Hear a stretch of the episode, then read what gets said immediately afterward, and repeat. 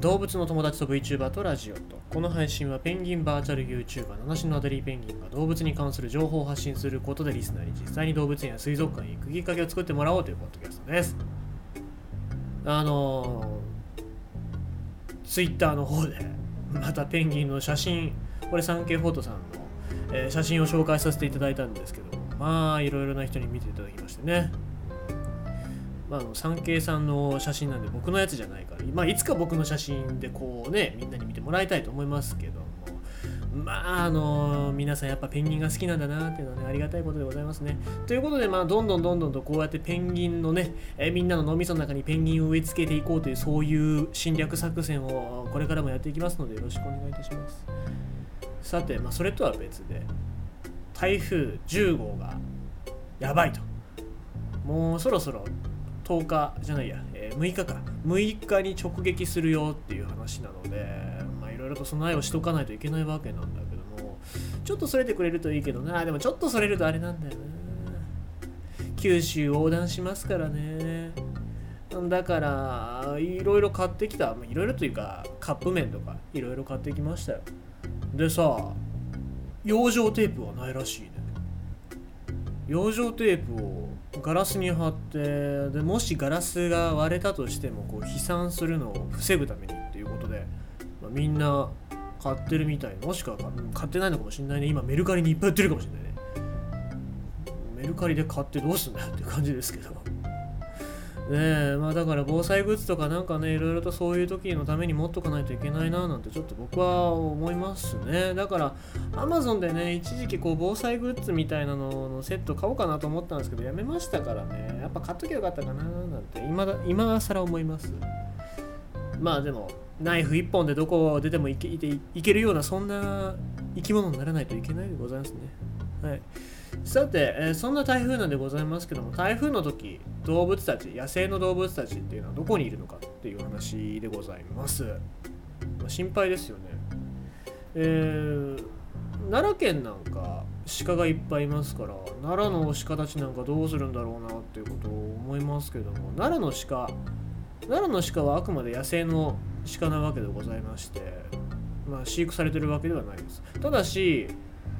その怪我だったり病気の鹿を保護する団体があって、まあ、そうやって収容したりとかすることはあるんですけど基本的に奈良の鹿たちっていうのは自分たちで判断して軒下に隠れ軒先に隠れたりとかいろいろなことをしてなんとかやり過ごそうとしてたりしてるみたいです。なんでまあ案外彼らは強いというわけですね。で台風の後台風の後結構スズメが死んでたりしますっていう報告を受けたりするんですけどもスズメは死にます。でも全滅はしないんです。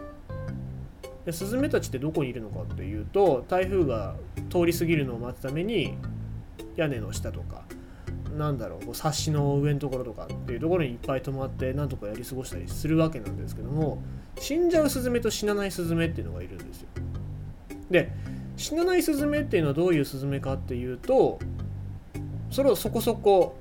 成長してであある程度の縄張りを持つことができてでまあいろいろな鳥たちとえー他の鳥たちと一緒に過ごしてるスズメたちっていうのはちゃんとそういう場所を確保できるんですが、えーその年に生まれた若鳥っていうのが大体縄張りが持ててなくって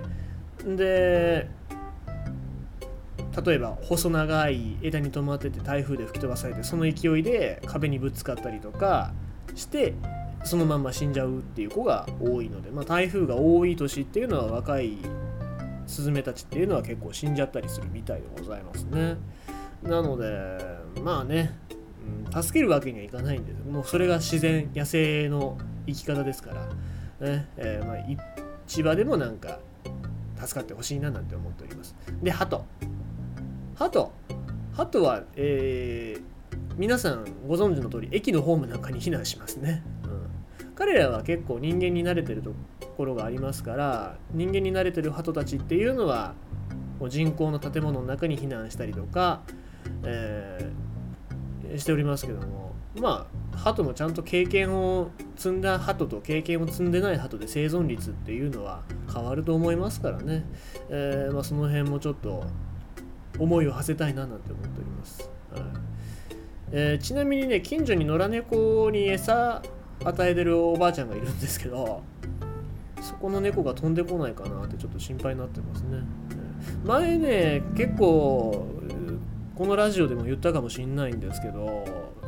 水たまりと間違えて踏みそうになった黒猫っていうのが僕ん家の階段のところにいましてまあそういう感じでいろいろな生き物が避難してくる場所なんですけど、ね、ちょっと心配になりますよね。えーまあ、その前に人間の方の心配をしなきゃいけないわけなので、まあ、僕もちょっと家の窓ガラスなんかを補強しようかなって思ってます。なので九州の皆様お気をつけて僕も気をつけますので、はい、これから台風シーズンでございますので九州外の方も皆様お気をつけてお過ごしくださいませ。